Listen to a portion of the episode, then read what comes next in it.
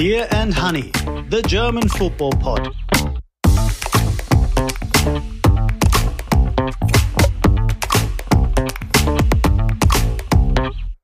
Beer and Honey, the German football pod. Today it's the Beer and Honey Supporters Club special as we look at the German team's performances in the Champions League, including another highly impressive win for Borussia Dortmund. Here to talk about that game and everything else is our very special guest, Lars Pollmann. Hello, Lars. Hello, Rafa. I had to unmute me.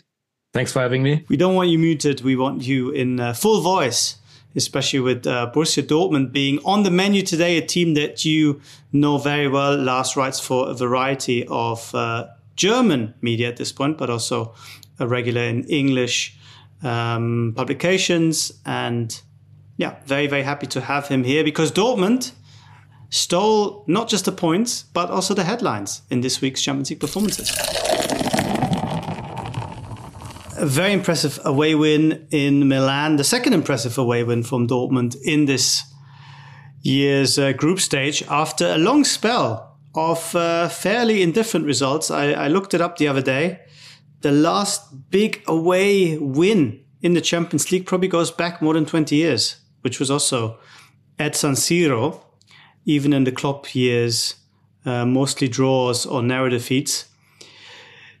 Is this strange and enigmatic Dortmund team any closer to developing a sense of consistency and identity, which I guess goes hand in hand? I mean, going by the entirety of this season, it's hard to argue that point because uh, their Bundesliga form quite erratic, especially against better sides. Um, obviously, the Bayern game, but also Stuttgart, even Frankfurt to an extent.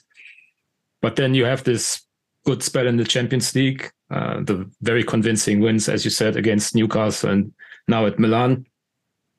Yeah, it's it's still uh, quite difficult for me, even who watches every second of every game from this team, to point out what exactly or who exactly they are, what their strengths and and weaknesses are.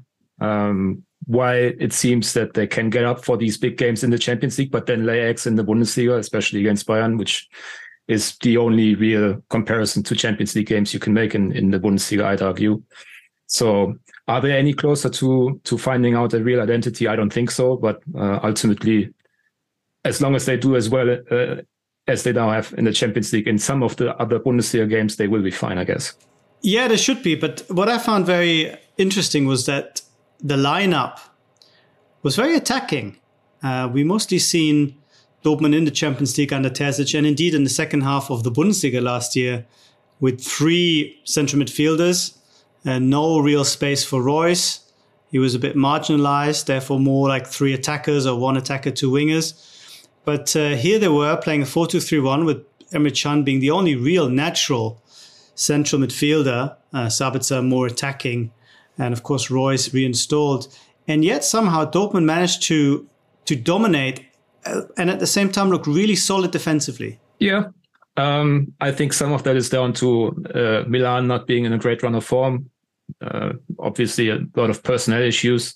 I think Dortmund definitely dodged a bullet with uh, Rafael Leao not playing because he's he can take over games and be completely unplayable, especially if you have suspect fullback play as Dortmund seem to have these days uh, a lot of the time.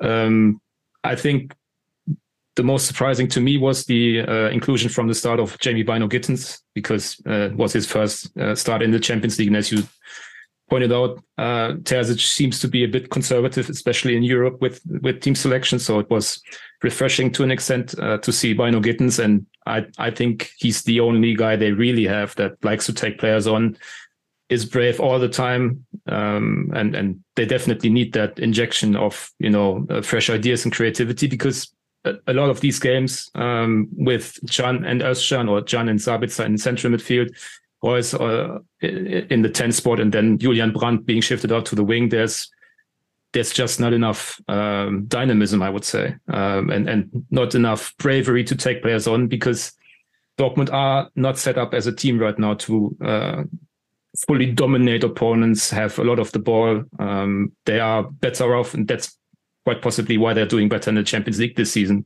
uh, apparently, because they can sit back a bit, be sort of the underdog in some of these games, maybe reminiscent a bit of the the, the early Klopp seasons in the Champions League and the likes of Bynoe-Gittens, uh, also Adeyemi when he came on. That's kind of the the playing side they thrive on, and and it was quite obvious to see that uh, Davide Calabria, uh, Milan's right back, had no answers for uh, Bynoe-Gittens. Vice vice versa as well, because Bynoe-Gittens had a lot of problems defensively against Chukwueze and, and Calabria, but that's the trade-off that Dortmund have to make these days.